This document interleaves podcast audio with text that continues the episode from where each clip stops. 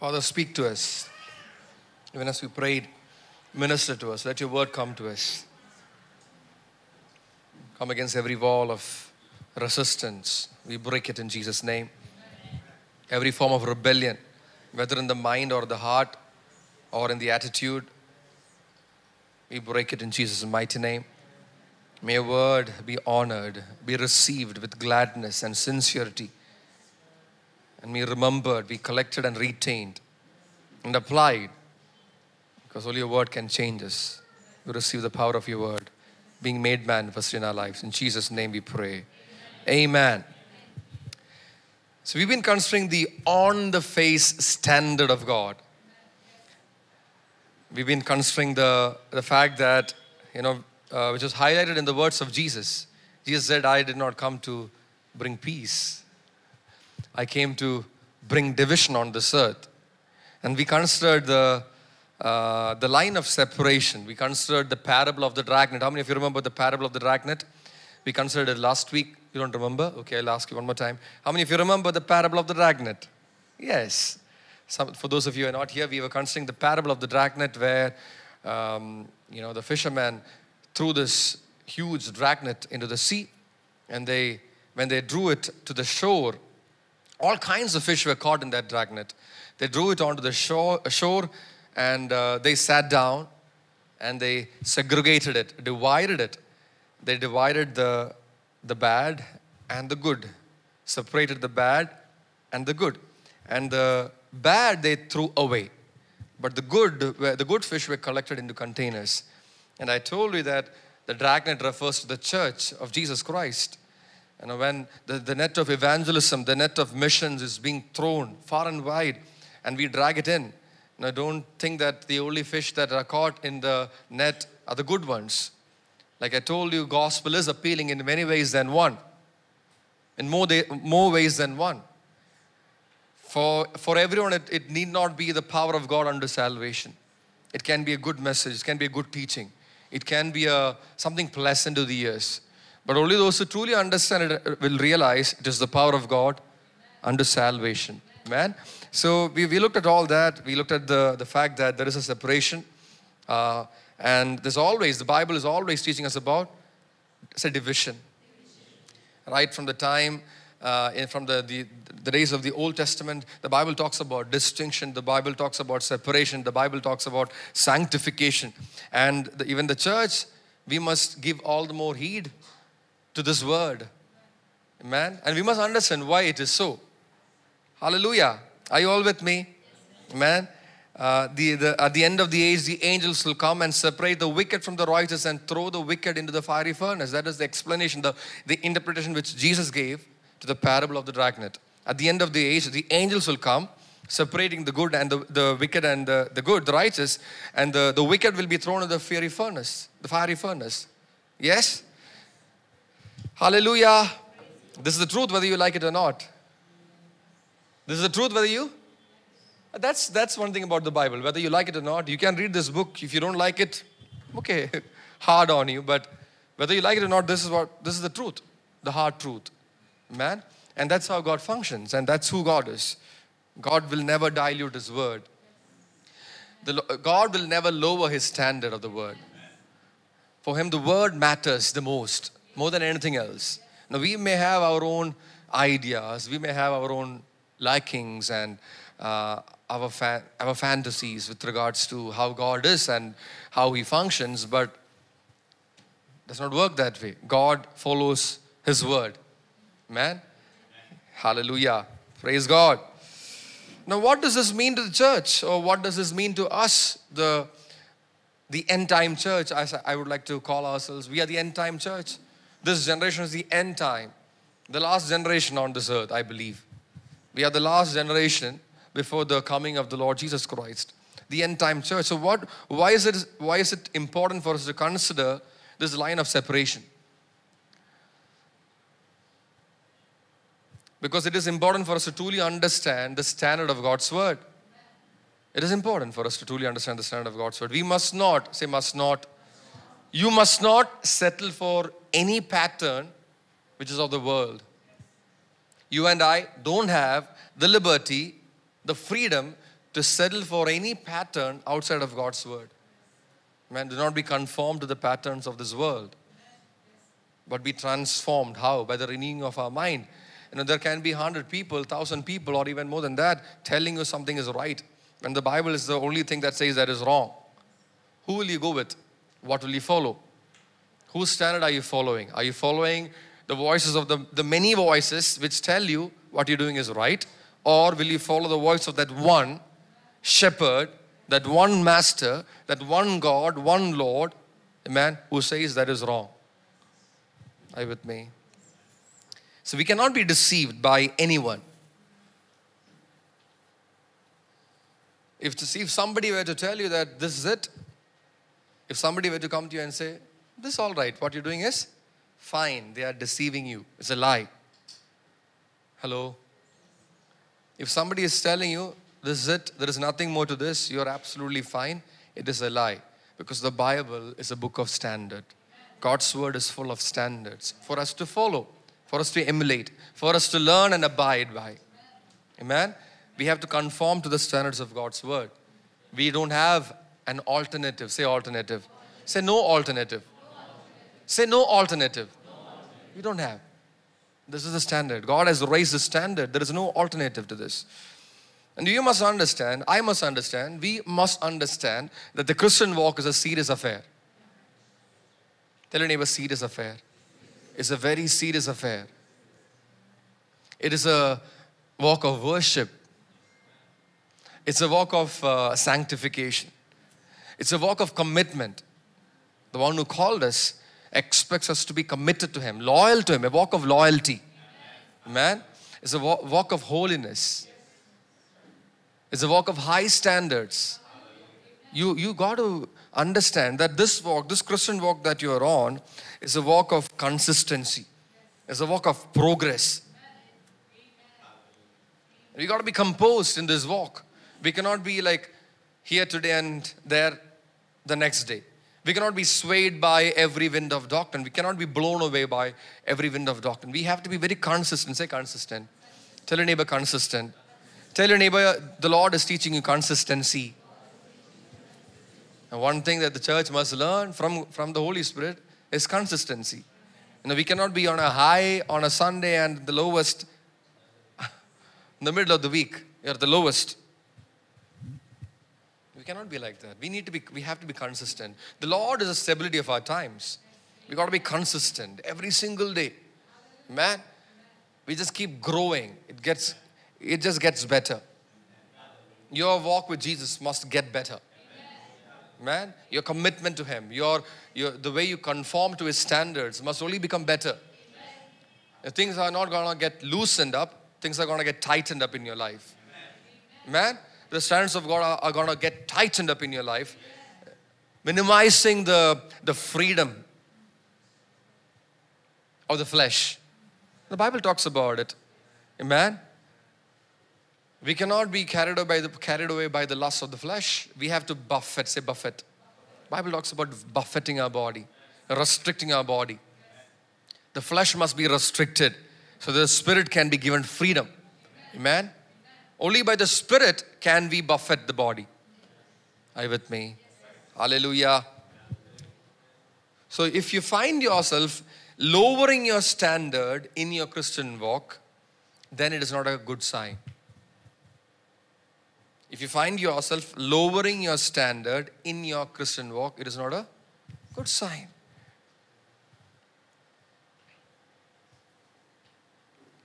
It is a warning sign that you need to submit more to God's grace. It is just telling you, screaming at you, that you need to submit more to God's grace. If your standard with regards to the Word of God, with regards to the things of God, have gone down, is it, have, has it gone down? If it has gone down over the years, over time, then it is a sign that you are frustrating the grace of God. It, we learned about it last year. We can frustrate the grace of God. The grace of God is given to you to give you stability, to give you consistency. But if you find yourself at a lower standard than before, that means you are doing things, you are on a, uh, knowingly or unknowingly, you are following an agenda which is frustrating the grace of God, which is given to you to keep you stable. It is also a sign that there are things that you entertain. We heard about that this morning. It's a sign that there are things in your life which you entertain. What things? Things which block your growth, hinder your growth, inhibit your growth. As a Christian, we can have things in our life, we can have inclinations and likings which we pamper and entertain, which can hinder our progress, which can hinder our growth. That's why we must be watchful. Because if you don't deal with those things, we can get stuck. Whereas this walk is a walk of progress. Like I said, you got to progress. Man, you are, we are going from glory to glory. If you go by the standard of God's word, we are going from glory to glory, from faith to faith. We're always going higher. But if you are entertaining things which are not in line, not in agreement with the word of God, then it hinders your growth, your progress. Are you with me? So it is, it is important. So that's why the Bible talks about test whether you are still in faith. Do you know that the Bible talks about that? Test and check whether you're still in faith. Now sometimes I, I, I'm so surprised. Sometimes I talk to people.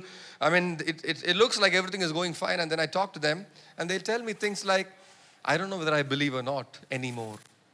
What? But, but you seem to be all fine. I don't know. I'm, I'm not sure about that. You understand? If you neglect those early warning signs, you will end up in that place where you're drifting away.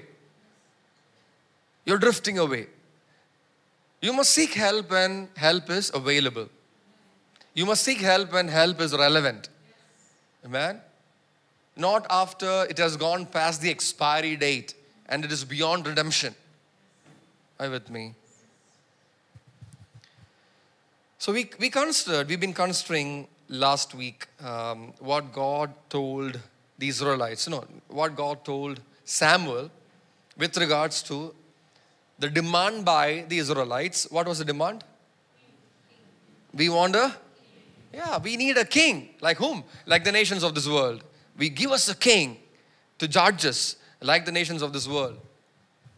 So Samuel the prophet was really offended. He took offense. He was displeased, the Bible says. He brought the matter to his God, and God consoled him by saying, Samuel, listen. Okay, let's look at that. First Samuel chapter eight. This is chapter eight and verse eight, I think. Can you open it to? Yes. Chapter eight, verse eight. Now let's go from verse eight. Yeah, that's what I wanted, okay? Like all the deeds which they have done since the day I brought them up from Egypt, even to this day, in that they have forsaken me and served other gods, so they are doing to you also. So God is telling Samuel, don't worry. It's not you that they are rejecting. They are rejecting me. And they've always been like this. Samuel was not aware of that. Samuel probably did not really think about it. But God told him, no, they are not rejecting you, they are rejecting me. And they've always been like this. If I may paraphrase that, God was saying, the peop this people are still the same. Who is, he, who is God talking about? God's own people. The special people on this earth. God is saying, these people are still the same, just the same. They have not changed a bit. After forty years of Exodus, after many more years of uh, the judges ruling over them, after having come into the promised land, God has this against them. What is that? That they have not, they've not changed. They're still the same. Like the, in the book of Revelation, we see, the, in the letters we see, I have this against you. What is that? You have left your first love. I have this against you. You have done this. I have this against you. You entertain that. So there are things that God holds against His people. Hello? If we don't understand what God, how God is perceiving our stand or our situation or our decision, the decision was we want a king. We must understand, we must take effort to understand how God feels about the statements that we make, the words that we say, the decisions that we take. Have you ever considered that? They were, so these people were, they were stubborn and stiff-necked. They still are. They were stubborn, they still are. They were idolaters then, they still are. They rejected me then, they still reject me now. That's what God said. After coming out of the slavery, after coming out of slavery, after having inher- inherited the promised land, God is saying, they're still the same. Obstinate, stiff-necked, stubborn, rebellious, idolaters. Then we consider that question, what does God think about you today? Let's, let's bring it close to home. Let's, let's bring it really close to our own, our own lives. God is asking, is God asking a question? Or does God uh, hold this against you? Or what does God think about you today? Have you ever thought about it? Have you ever thought about it? The, the only things that matter to you is what my friend thinks about me, what my teacher thinks about me, what my colleague thinks about me, what my boss thinks about me. Have you ever considered, or do you continually consider what God thinks about you and your lifestyle and your deeds and your decisions and your way of speech and your pursuits in life? And your desires, this is a desire. We want a king just like all the nations of this world. What does God think about it? They were absolutely clueless about it. They didn't know. God thought something very pertinent about it. God had a strong point about that, which only God knew and Samuel knew. None of the Israelites were even aware of it. Why? Because they never took the effort or took the pain to understand the heart of God. Are you with me? Do you take pains to understand the heart of God? Do you give yourself time to know what are the things in the heart of God? How God feels? Does it matter to you? Does it matter to you what He thinks about you? Hello? Are you all here? Does it matter to you what God thinks about you? Does it matter to you that He wants you to change? Does it matter to you that He wants you to renew your mind, have a different thinking? Does that matter to you? Ah, that's, God is always like that. Does it matter to you that he, he does not want you to be conformed to the patterns of this world? Does it matter to you? Does it bother you that He does not want you to be conformed to the standards of this world?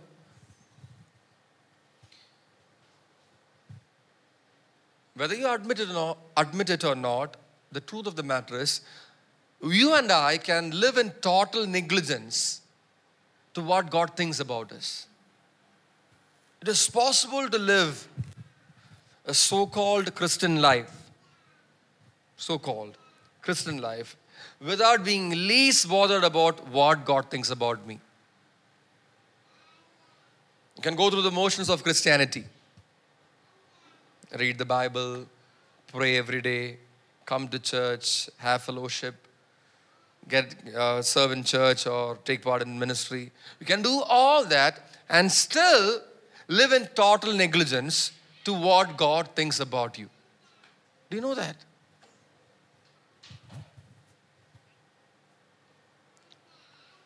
You can pretend that everything is okay. It is possible.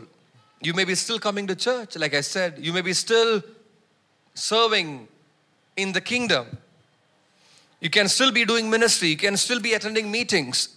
You can still be lost in worship. Hello. You can still be lost in worship. You can still be speaking Christian jargons. The hallelujahs and the praise the Lords and the amens. And yet live unaware of what God wants from you. Have you ever thought about it? You can come to this church. Okay, I'll take this church as an example. You can come to this church every Sunday or even for every meeting. So let's say the weekly meetings that we have. You come for every, you can come for every meeting. You can come and have fellowship. You can listen to the word. You can, you can participate in everything. Like I said, you can live uh, from the outside. Everything looks so normal. Everything looks so... Because like I said, we are good in pretending. Say pretending. We are very good in pretending. And I told you last week, the best pretenders on earth are found in the church. If Hollywood will open up auditions in the church, they'll find better actors than the ones that are already there in the world. Truth. And that's the truth. We are so good in pretending. Putting on a pretense before people, putting on a pretense before God, putting on a pretense before everyone. So as I said, it is possible to live in total negligence. But see, today what I want to drive across to you, we've been trying to do this, we've been continually doing this, I want to do it again today. Understand this well, Jesus Christ has got expectations about your life, about the way you live your life. He has got expectations. And it is so, it is such a terrible thing to see a Christian living as if God has no expectations about me anymore. I came to the kingdom and that's about it. No, that's not true. Just because you said yes to Jesus, your pursuit with the Lord does not end there. Your commitment to Jesus does not end there. In fact, it starts there. It starts there. The day you got saved, your commitment to Jesus started. You know what you said? I said, I'll follow you. I'll follow you. No matter what, I'll follow you. But the problem is we said that I will follow you, not understanding the weight of that decision. How far and wide it will reach in your life. It, it pertains to everything about your life. That's what it means. I will follow you. Drop your nets and follow him. Leave your dear ones, near ones and follow after him. The foxes have holes, the birds have nests, but the Son of God does not have a place to lay his head. That's what you're talking about, that one. You are following him.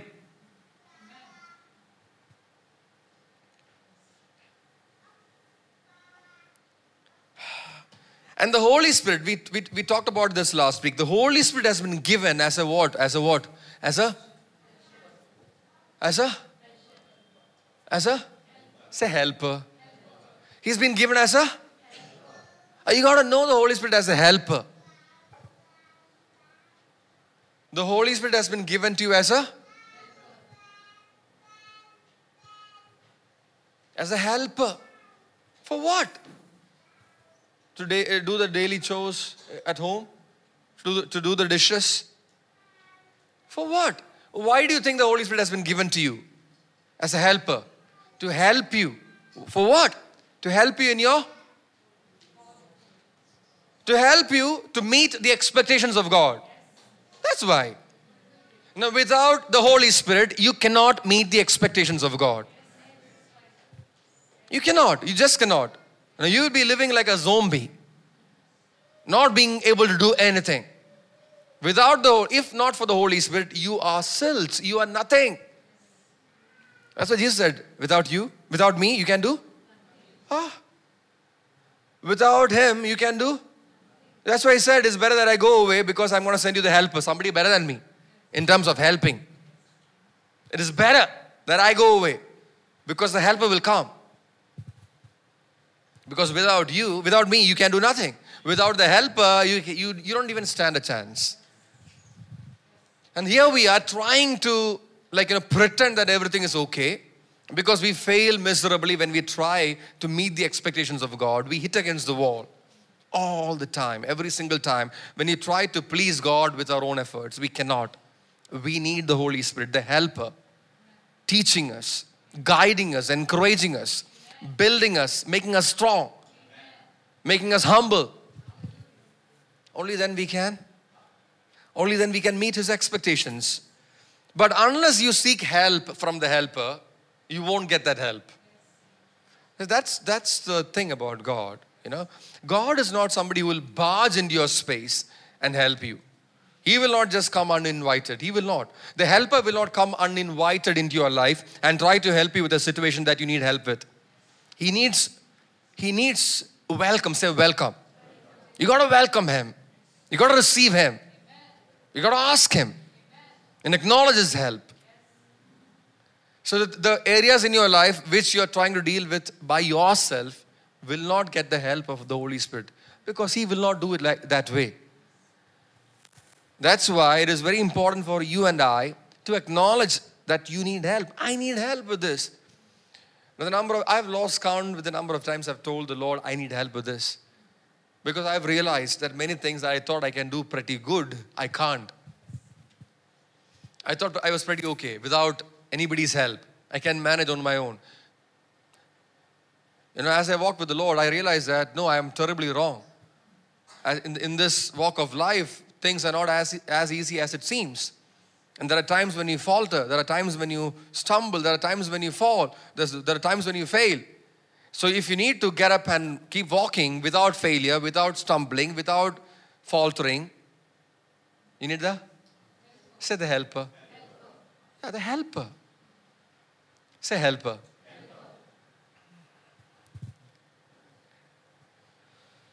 So when you, re, when you received Him and believed in His name, you are given the power. Say the power. Power. For what? To be called the? Oh, you don't know that scripture. For as many as those who received Him and believed in His name, He gave them the? Power. To what? To be called the sons of God. You have been given the power to be called the sons of God. Amen. To walk as God Himself. Amen. To walk with the very nature of God. But now you need to acknowledge the need of that power. And you need to avail of that power to walk as the sons of God. You're not getting this.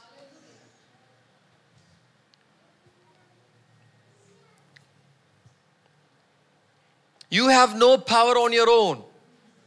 Tell your neighbor, you don't have any power. On your own, you have no power. You are a powerless person without the Holy Spirit. We are just like the world, I'm telling you. You're just like anybody out in the world without the Holy Spirit.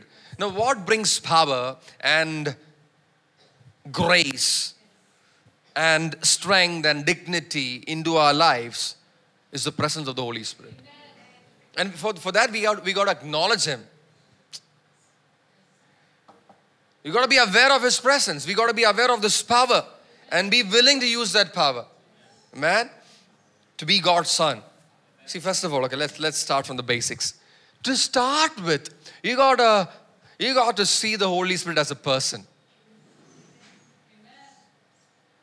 I don't know how many of you will agree with me on this, but I'm telling you, there are a lot of people in the church who don't know the Holy Spirit as a person. They don't know Him as a person. You might be like, but that, isn't that foundational? Yeah, it is foundational, but what to do? We don't understand that He's a person. We don't acknowledge Him as a person. The Holy Spirit is a person. Just like Jesus walked with the disciples, the Holy Spirit walks with you. Amen. Just like Jesus talked with His disciples, the Holy Spirit talks with you. Amen. Just like Jesus touched His disciples, the Holy Spirit touches you. Amen. He's a person. See, never address the Holy Spirit as it. You won't, I mean, you will be surprised. You will be surprised, even within the Christian circles, you will be surprised at the number of times. It goes very subtle. But there are times, even within the, the circles, the Christian so-called Christian circles, He is referred to as it. It is not Holy Spirit. He. Say He. A real person. And the problem is, you are not able to see, one of the foundational things of um, getting to know Christ, getting to know the Holy Spirit, this is theology, by the way, okay, is to know that He is a person. We have we acknowledge the Holy Spirit as a form of power. Do you know it's a it's right from the pits of hell? It's a cult teaching. Do you know that? It's a deceptive teaching. There are cults in the world which teaches they acknowledge Holy Spirit not as a person but as a power. So that if somebody comes to you and says, Holy Spirit, we, we also believe in the Holy Spirit just like you do. We know that he, uh, it is the power of God. It is the power of God. No, we don't believe it is the power of God. We believe He is God Himself. And there's a huge difference between the two. It is the power of God and He is God is different. So because you consider the Holy Spirit as it, there is no personality for the Holy Spirit. And there's no relationship with the Holy Spirit. Because it is it. You don't have a relationship with your umbrella. Do you have? Just that it is your umbrella. You carry it wherever you want to carry it. You have to carry it. Got it? But if the umbrella has life, the umbrella can also carry you. If it is a person, Ajit can carry you. He can hold you, lead you, guide you. Why? Because he's a person in your life. And you both have relationship because of personalities. Yeah? But if you consider the Holy Spirit as a thing or it, no, there is no relationship. He's not an imaginary concept. The Holy Spirit is He, a person, a real person who will interact. Say interact. He will converse with you. He will intervene with you. He will influence you. He will in impress things and thoughts into your heart. He will listen to you. He will respond to you. Another, the most common question in discipleship is this: how can I hear God? You start by this: acknowledge God as a person. Acknowledge the Holy Spirit as a person. When you acknowledge God as a person, when you acknowledge the Holy Spirit who's been given to you as a person, that's the first step in listening to the voice of God. You, I mean, I'm telling you, I've, I've encountered this question countless number of times. Youngsters and old people alike. How do we listen to the voice of God? How can we know that it is God when He is speaking? How do you know when you're, if you're a, if you're a husband, how do you know when your, your wife is calling your name? Or if you're a wife, how do you know when your husband is calling your name? How do you know when your father is calling your name? Because you recognize the, the voice. You're familiar with the voice. It's a relationship. It's a relationship. To start with, you have to acknowledge that as a person.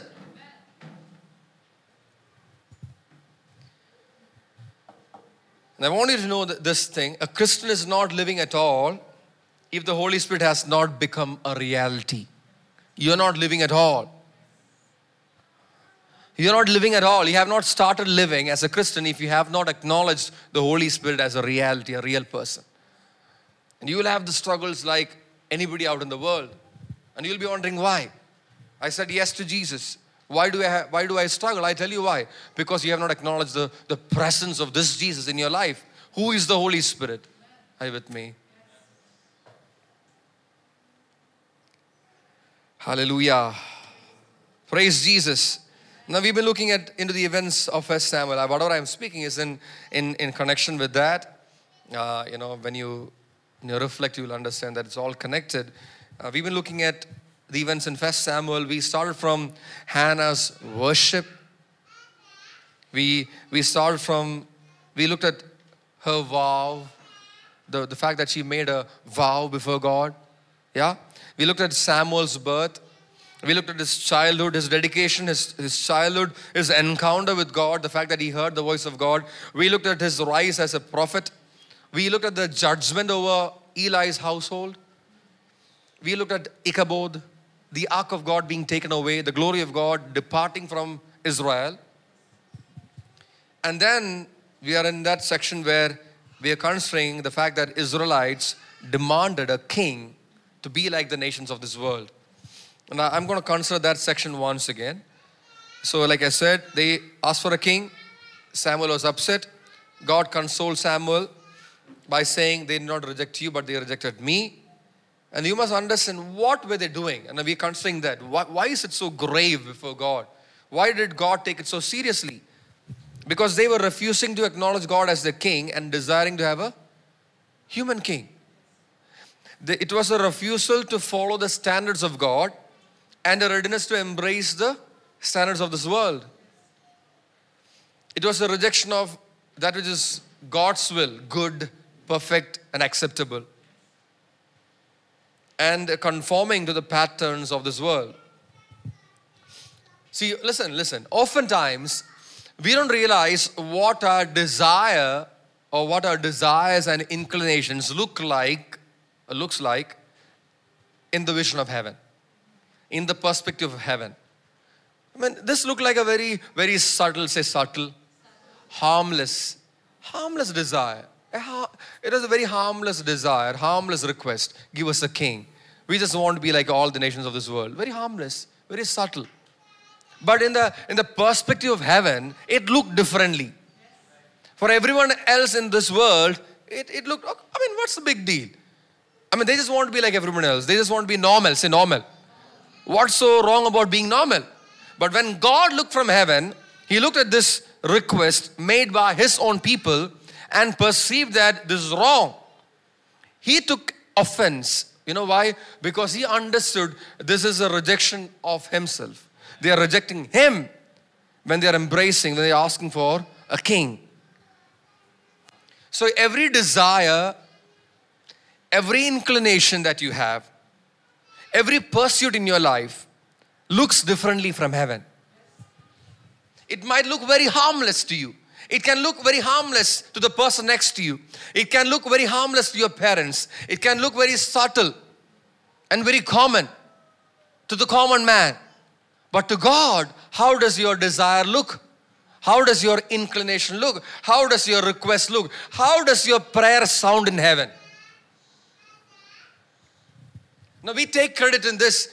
I pray about it. I prayed about it.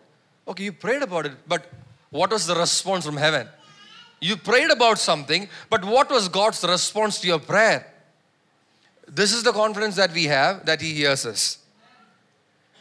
And if you know that he hears us, we also know that we will have everything that we asked for, which is in accordance to his will. So now you go before him, you know that he hears you, but are you confident that you'll get it? Meaning, are you confident that you asked in accordance to his will? You must know how God feels about your prayer. Somebody help me. Somebody help me this morning. You must know how, what God feels about your wants, your aspirations, your demands. You must know that what God thinks about your dreams, your desires, your petitions, your prayers. You must know that. You know, we, see, prayer is not just shooting in the dark.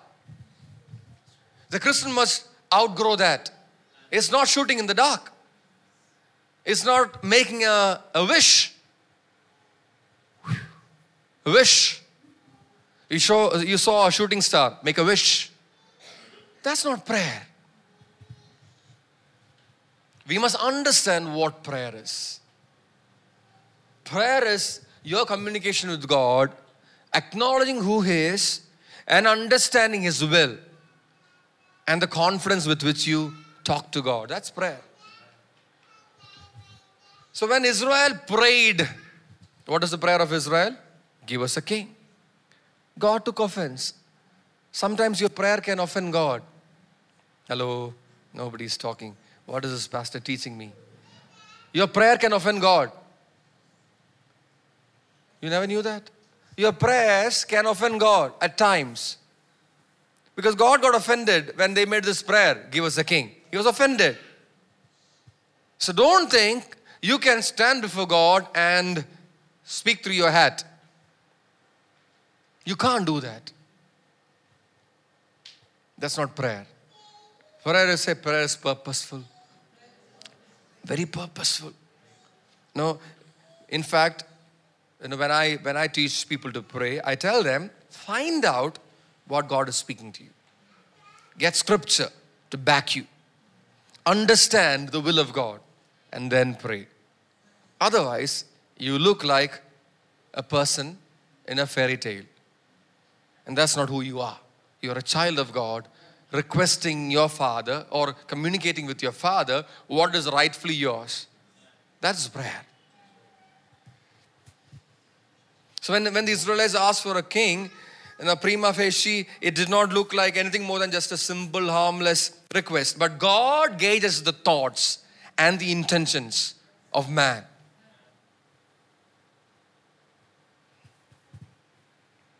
And he perceived their request as a rejection of him.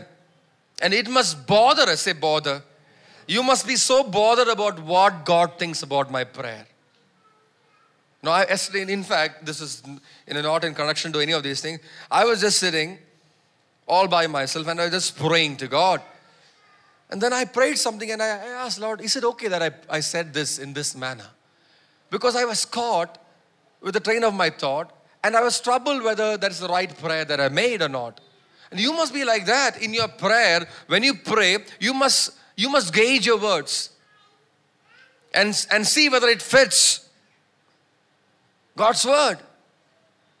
That's why it's a it's a, such a joy and a liberty to pray in the Spirit, because you don't you don't be confused about what you're praying, how you're praying. You can just pray in the Spirit. But when you're praying with your understanding, you better be sure that you're in line with God's word. Otherwise, you're shooting in the dark. And your prayer must be full of purpose. What are you praying for? Are you praying in line with God's will, or are you just praying your whims and fancies? Lord, drop a bomb in my neighbor's backyard because he did not smile at me last week. Just give me a vile example. I've had people pray, Lord, if that man is my man, let him wear a pink shirt when he comes to see me. I don't know whether God heard that prayer. Devil definitely heard the prayer. Made him wear the pink shirt. He came with the pink shirt. She got married to the wrong person, and she's far from God. Huh? So your prayers can offend God. God will ask, why do you want me to make him wear a pink shirt when I can tell you whether it is right or wrong? Open the word and he, I will tell you. He's an unbeliever. So no. Okay, end of story. Lord, I don't want him because he's an unbeliever. And when you walk with the Spirit, he'll give you specifics. He will tell you, she'll be coming with a pink dress. That's the Holy Spirit revealing to you. But you don't have to pray prayers like, make him wear a pink shirt, or, you understand what I'm talking about? Hello?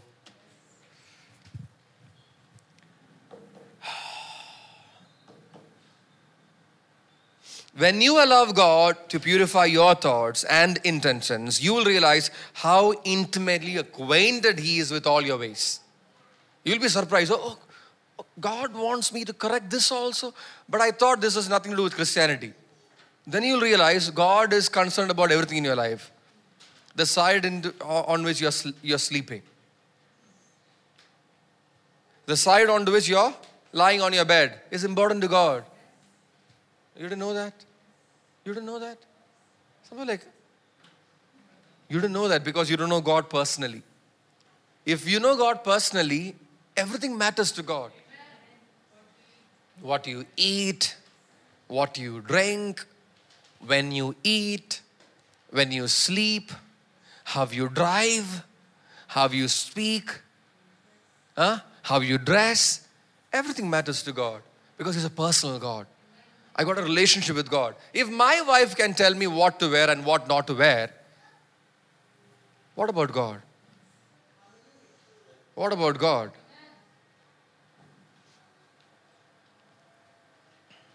Everything about you matters much to Him. And many in the church are deceived into thinking He does not intervene with your personal things. Wrong. The greatest mistake that you can make is thinking that God is not personal.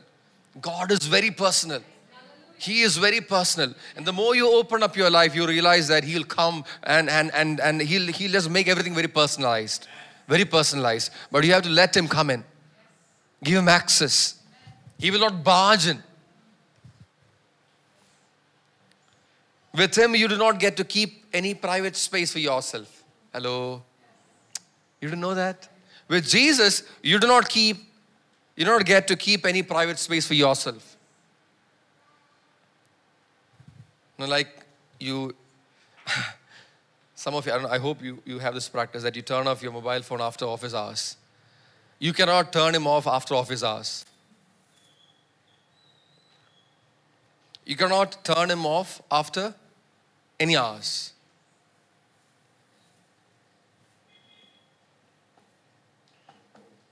Like they say, what's it called? The, the thing that they hang... Um, the hotel door knob, do not disturb. You cannot hang a do not disturb. You cannot flash a do not disturb card to God. I'm going to sleep, do not disturb me. You cannot do that. You cannot password protect your, some areas of your life. You cannot,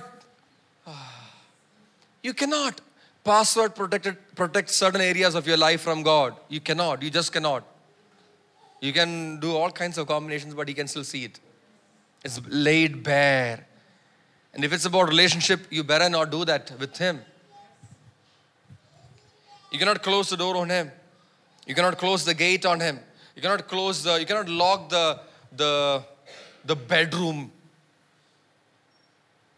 door. You cannot lock the, forget the bedroom. You cannot even lock the bathroom door on him. That's who God is. That's who Jesus is. You cannot. That's how personal he is. That's how personal he is. He wants to be part of every single thing in your life. He is jealous for you with godly jealousy. He is jealous for you, full of jealousy. And you would like to go on a vacation without him. You would like to take a break from him, take a time out from God, a day off, because you're overspent time with God. That's what you think. That's not how God feels. That's not how God feels. And he sees you just as you are. He knows you better than anybody else. He understands you better than yourself. Say personal. Say personal. The Holy Spirit is a person. So God is personal. Christ is personal. It's about relationship. So when they demanded a king, you know what God did? God did not prevent it. You know that?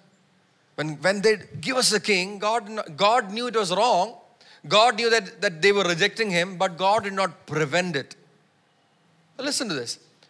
Everything that happens in your life is not God's will. And sometimes we say, oh, that happened. It was God's will. It happened. I, I met that person, or I, I went to this place. This door opened. Everything that happens in your life is not God's will. And if you're going to validate things in your life because it happened, if you're going to validate things in your life as God's will, because just because it happened, you're wrong. That's not how it works.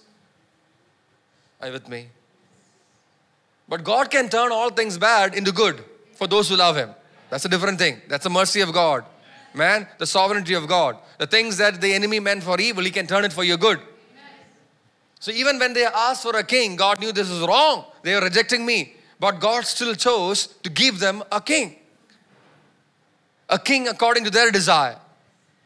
Everything that happens in your life is not necessarily God's will.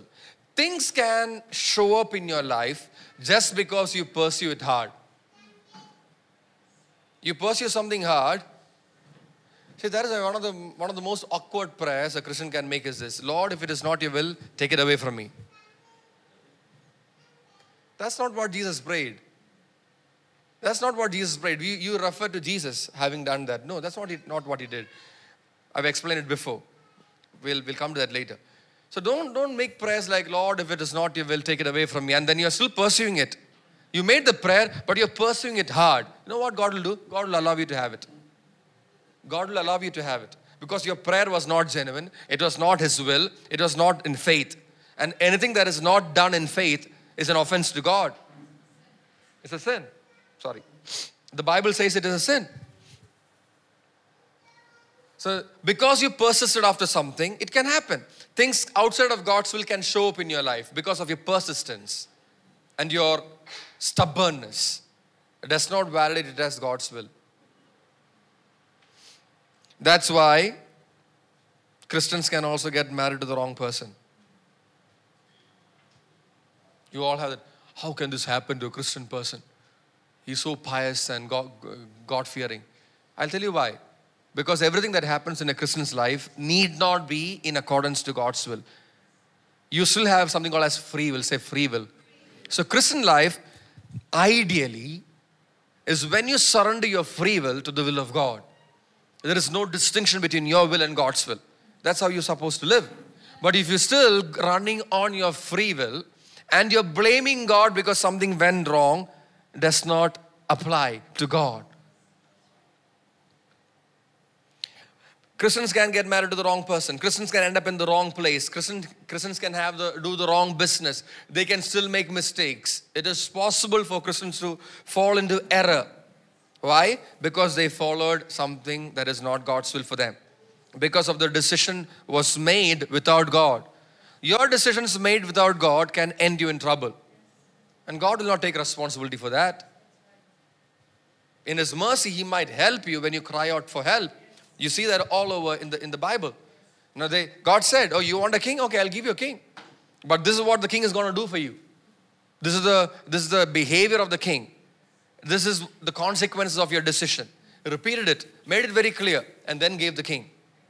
Does not mean that it was God's will for them to have that king at that point of time. Are you getting what I'm saying?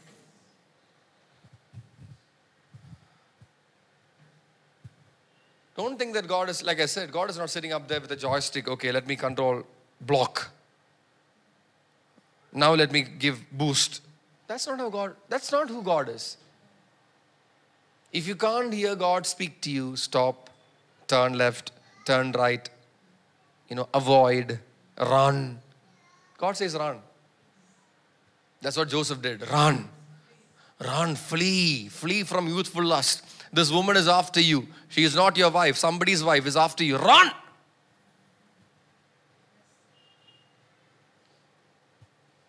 Now, but we Christian, modern day Christians, for us it's like, you know, we feel very safe. Lord, I pray that if it is not your will, let Potiphar's wife not come after me. And then you go and stand next to Potiphar's wife. And Potiphar's wife will definitely come after you. And you will take it as God's will for you. How dumb can we be? How dumb can we be? When God says run, run. When God says sit, you sit. When God says stop, you stop. When God says sleep, you sleep. When God says wake up, you wake up. For that you need to have a personal, say personal. The Holy Spirit must become personal to you. He must become very personal to you. I know whatever, oh, I, I was so taken away by my emotions. I was taken away by rage and I did this. That's your problem. You were taken away by something which is you're not supposed to be taken away by. You must have subjected, every thought must be brought captive to the obedience of Christ. Every thought. That's what you must be doing. Bring it into subjection to Christ. You, you did something and then, you know, years later you're regretting. And you're blaming it on God for allowing that to happen. What do you think God will do? You wanted it that way and... God, God, God is not a, He's not a tyrant. His rule is not over us is not tyranny. No. He's not a taskmaster. He's God.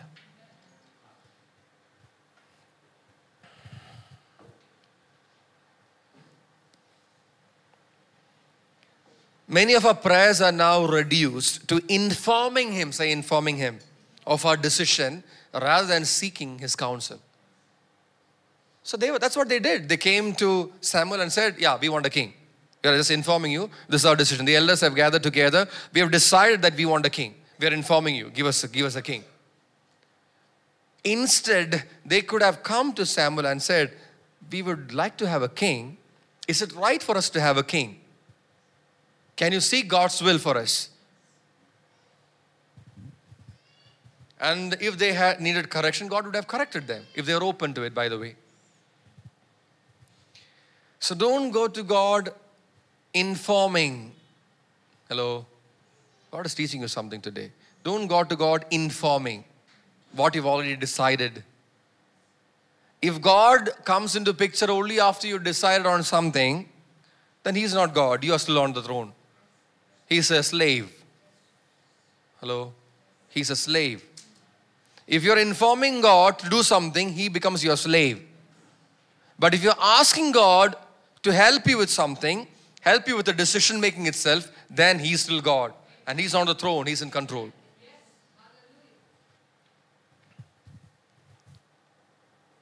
Say, look, let's look at uh, Romans chapter twelve, verses one to two one more time. We looked at that last week, one more time.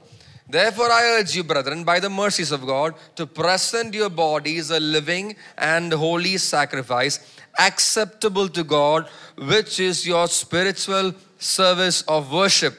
And do not be conformed. You must by heart the scripture. And do not be conformed to this world, but be transformed by the renewing of your mind, so that you may prove what the will of God is, that which is good and acceptable and perfect. So what is God's will? That it is Say good and acceptable and, one more time, what is God's will? One more time. One more time. That is God's will for you. Good, acceptable and perfect. Now how can you prove God's will, which is good, acceptable and perfect in your life? There are three steps to it from this scripture. If you have missed that out, I'm going to teach you that. Let's go. St- step number one, present your bodies as a living and holy sacrifice acceptable to God. What does that mean? We taught you guys that for V B S. Savotuzia, living sacrifice. So how do you present your bodies as a living and holy sacrifice unto God? One, worshipping Him with all your heart. Love the Lord your God with all your heart, your soul, your mind, and your strength. Give yourself wholly to God, completely given to God. Everything about your life is about God and His will for your life. So you have to start there. Present your bodies as a living and holy sacrifice, acceptable unto God. Two, step number two. By not conforming to this world. What does that mean? Refusing to live like the... We didn't know that. We always read that scripture. Do not conform to the patterns of this world. What does that mean? It means you must refuse to live according to the world. Refuse to agree to the world. Disagree to the world. Refuse to live like the world.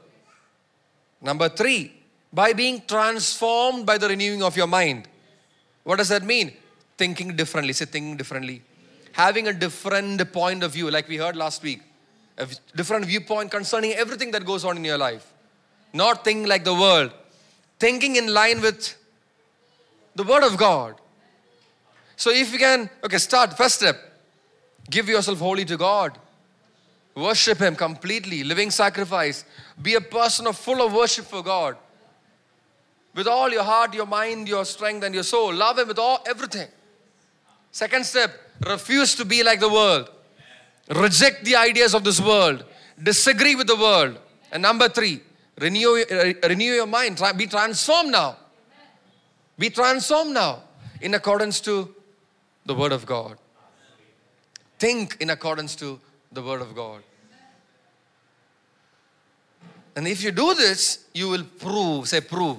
The things that happen in your life will prove that which is good and acceptable and perfect, which is the will of God. If you do your own thing, you will never prove the good, acceptable and perfect will of God. There is no other way to prove the will of God in your life. Meaning, when I say prove the will of God, there is no other way to usher in the will of God in your life. Are you with me? I don't think you're getting this. There is no other way to see the, the will of God manifest in your life except by these three steps. There is, there are no shortcuts.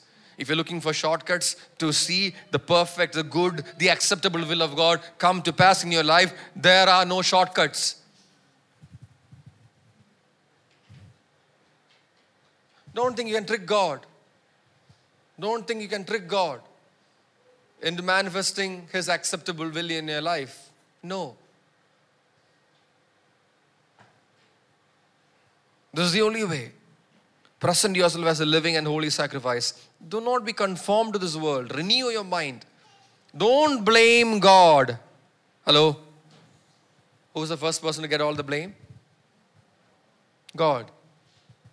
If God is not around, pastor. Don't blame God or anybody else for that matter for the wrong turns that you took in life. Now you're so bitter towards people. Why? Because you took the wrong turn. You took the wrong decision. You're bitter. You want to hide your guilt and your shame. And you blame others for your decision. Oh, I did that because he was like this. I did that because God told me this. No. You want to do it your own way. You took the wrong decision. You took the wrong turn. Now you can't blame anybody for that.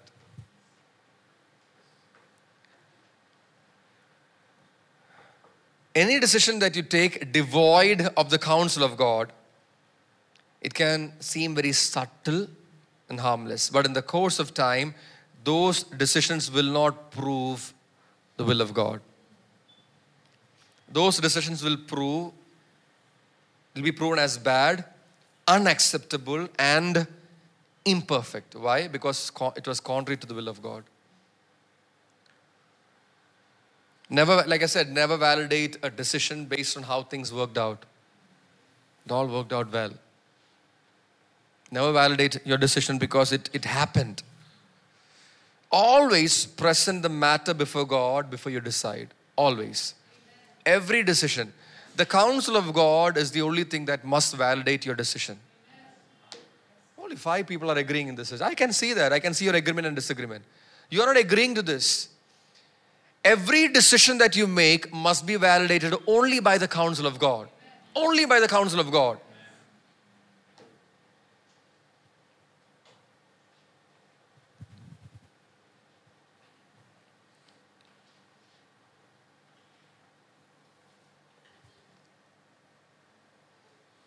Present yourself before God. Reject the world view. Receive the view according to God's personal word for you. What's your view? According to God's personal word for you. That must be your view. Your point of view must be accordance to what God has spoken personally to you. Not based on what the world thinks. Not based on what the majority thinks. Not based on how things are done. Not things, not based on how things are portrayed. No. It must be based on what God has spoken to you. Your personal counsel from God. That validates your decisions. That validates your actions. Nothing else. Nothing else. So God gave them Saul, a man who will perfectly fit the idea of a king. Who was Saul? The son of Kish. Who was Kish? Kish was a mighty man of valor. Let's look at that. First Samuel chapter nine verse two. So Kish, the Bible calls him a mighty man of valor. Okay? And he had a son whose name was Saul, a choice and handsome man. There was not a more handsome person than he among the sons of Israel. From his shoulders and up, he was taller than any of his people.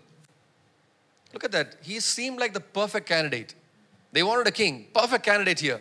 Son of a mighty man of valor, a choice and handsome man.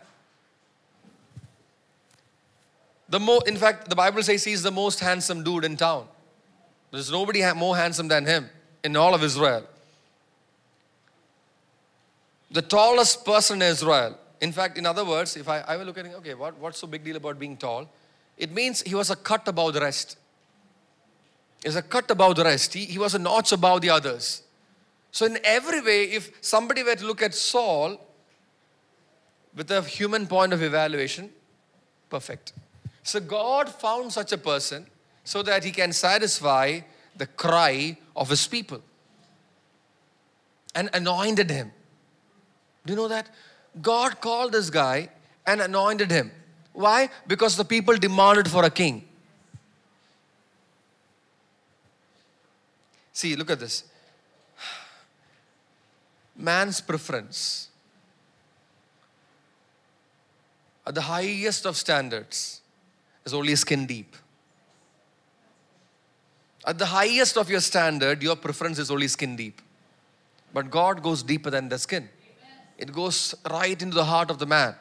Amen. That's why the, even when uh, David was uh, chosen as king, what did God tell Samuel? Ah, that's right. Man looks on the outside. Because David did not fit the, the typical image of a king. So young, ruddy. Like, you know, he is not one of the warriors in the family. He's a shepherd boy. God said, people, they all look at the outside. But I look inside the heart. Let's look at the, the encounter that Saul had with the prophet before I close today. Chapter nine. I'm not going to read the entire chapter for you to understand. Saul and one of the servants of his father went out in search of whose donkeys? Father's donkeys. His father had many donkeys. Few were, went missing. So the father sent, Kish sent his son, Saul, along with another servant, to go and find these donkeys. Yeah. So they could not find the donkey and they were troubled about it. And that's when the servant came up with an idea. There is a man of God here, a seer. We can go and inquire of him. He will help us find the donkeys. So, but now, as this is happening, Samuel already received word from God. Let's look at that. Verse fifteen. First Samuel chapter nine and verse fifteen. So a day before Saul's coming, the Lord had revealed this to Samuel, saying, about this time tomorrow, I will send you a man from the land of Benjamin, and you shall anoint him to be prince over my people, Israel. And he will deliver my people from the hand of the Philistines. For I have regarded my people because their cry has come to me.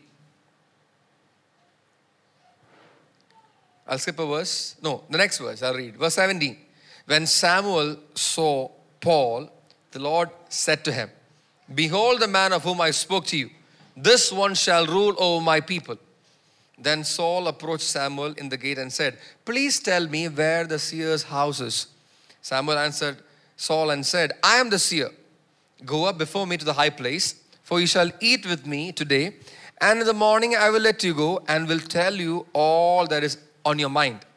As for your donkeys which were lost three days ago, do not set your mind on them, for they have been found. And for whom is all that is desirable in Israel? And for whom is all that is desirable in Israel? Some version says, on whom is all of Israel's desire on? Is it not for you and for all of your father's household? And Saul replied, Am I not, am I not a Benjamite of the smallest of the tribes of Israel, and my family the least of all the families of the tribe of Benjamin? Why then do you speak to me in this way? So Saul had a, an inferiority complex. I come from the smallest family, Benjamite tribe, and my father's clan, my father's uh, family is the least of all the families of this tribe. So he had this thing, but the prophet spoke to him and said, on whom is all of Israel's desire? Everything that is desirable, or in other words, everything that is desirable in Israel is for you. God has seen you. So this is, say interaction. Say interaction. So Samuel interacts with Saul. And Saul is clearly not ready for all of this. He's thinking about what? He's thinking about donkeys. What is God thinking about? His people. What is Saul thinking about? Donkeys. One more time. What is God thinking about? The cry of his people. What is Saul thinking about? The donkeys of his father. God can have high thoughts about you, and you can have very menial thoughts about your own, your own self. You're so worried about donkeys. The donkeys are already found. See, it is already found. He came in search of the donkeys. What is God planning to do? Anoint him as king over Israel.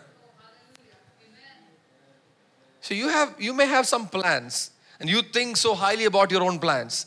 God has some other plans for your life, which is nowhere close to your small, tiny sized plan. You want your donkeys. God wants his people to be ruled by you.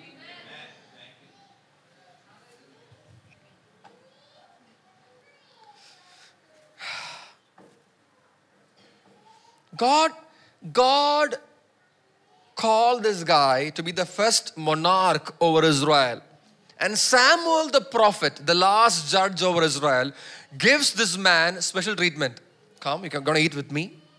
And he, he calls him to the high place. They sit together and he tells his servants to bring the choice piece of the meat. And that's, that choice piece is served to Saul. Why? He came to search for donkeys. Why is he given the best piece to eat? Because God said, this is the one, this is the one, this is my king. So look at this one more time. Saul is looking for donkeys. Servant said, go to Samuel, prophet is here. Prophet will tell you where the donkeys are. So his only uh, like, you know, excitement is, I'm going to go and meet the servant of God and he's going to tell me where my donkeys are. He goes there. Here is Samuel standing with a flask of oil. And says, come here, I'm going to anoint you as king over Israel. What? I came for donkeys, but God has some other plan. Look at this, verse, verse one, chapter ten. Then Samuel took the flask of oil, poured it on his head, kissed him and said, We're talking about Samuel, the prophet, the judge, the one who will speak and no words will fall to the ground. Such a one took the flask of oil, poured it on his head, kissed him and said, such a thing has never happened, by the way. Hello? Such a thing has never happened in the history of Israel. For the first time, for the very first time, the prophet of God, the judge appointed by God, is taking a flask of oil, pouring it on the head of Saul, kissed him and said, has not the Lord anointed you a ruler over, over, what does the Bible say? He's not even saying, has not the Lord appointed as a ruler over this nation. He says, has not the Lord appointed you a ruler over his inheritance? Comes with the full weight. When God calls you into something, he will tell you the full weight of that responsibility. Hello? Because the man is already stuck with donkeys. Now he's made a king. High chance that he will never understand what it is. So first line from the prophet of God, based on the Spirit of God's instruction, is you are called to be a ruler over God's inheritance. God has seen you for that. And when you go from me today, then you will find, look at this. When you go from me today, then you will find two men close to Rachel's tomb in the territory of Benjamin at Selsa. And they will say to you, the donkeys which you went to look for have been found. Now behold, your father has ceased to be concerned about the donkeys and is anxious for you, saying, what shall I do about my son? Verse three, then you will go, go on further from there, and you'll come as far as the oak of Tabor, and there three men going up to God at Bethel will meet you, one carrying three goats, another carrying three loaves of bread, and another carrying a jug of wine. And they will greet you and give you two loaves of bread. How many did they carry? Three loaves. Two will come to him, which you will accept from their hand. Afterward, you will come to the hill of God, where the Philistine garrison is, and it shall be as soon as you have come there to the city, you will meet a group of prophets, coming down from the high place with harp, tambourine, flute, and lyre, before them, and they will be prophesying. Then the Spirit of the Lord will come upon you mightily. Everything is coming to who? A guy who came in search for donkeys. He became a king. Now he's becoming a prophet also. The Spirit of the Lord will come upon you mightily, and you shall prophesy with them and be changed into another man. Say changed.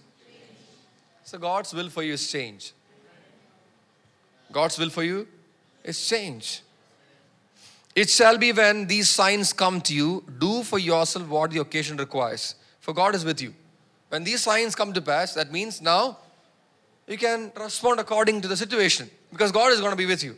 So the, now the prophet is speaking so that he will come out of his...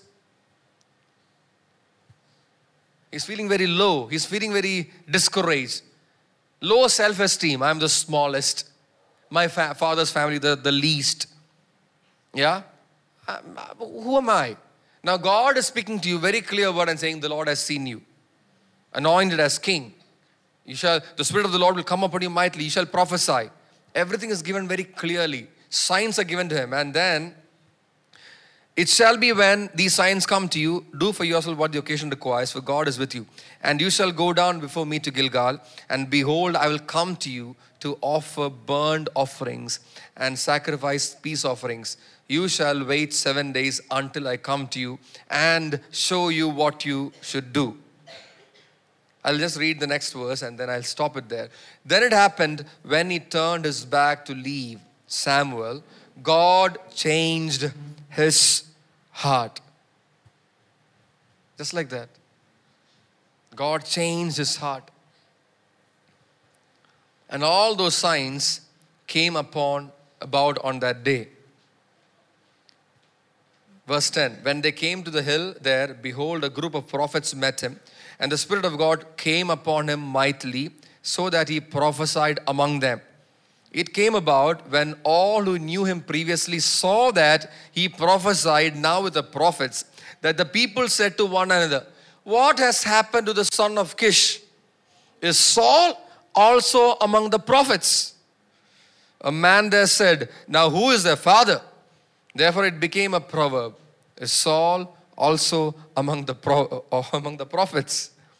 And when he had finished prophesying, he came to the high place. I'll, I'll read up to verse sixteen and close. Now Saul's uncle said to him and his servant, where did you go? He said, to look for the donkeys. When we saw that they could not be found, we went to Samuel. And Saul's uncle said, please tell me what Samuel said to you. So Saul said to his uncle, look at this. He told us plainly that the donkeys have been found. Full stop. Is that what Samuel told him? But according to Saul, he told us plainly that the donkeys have been, he's still stuck with the donkeys. God told him, ruler of my inheritance, the Spirit of the Lord will come upon you. You shall prophesy. Anointed you as a king. First time in the history of Israel. And he's saying, the prophet told me that donkeys are found and I'm back. But he did not tell him about the matter of the kingdom which Samuel had mentioned. I will close it there because we're going to look into something incredible. And I don't want to, I don't want you to miss out on that. Amen. Hallelujah.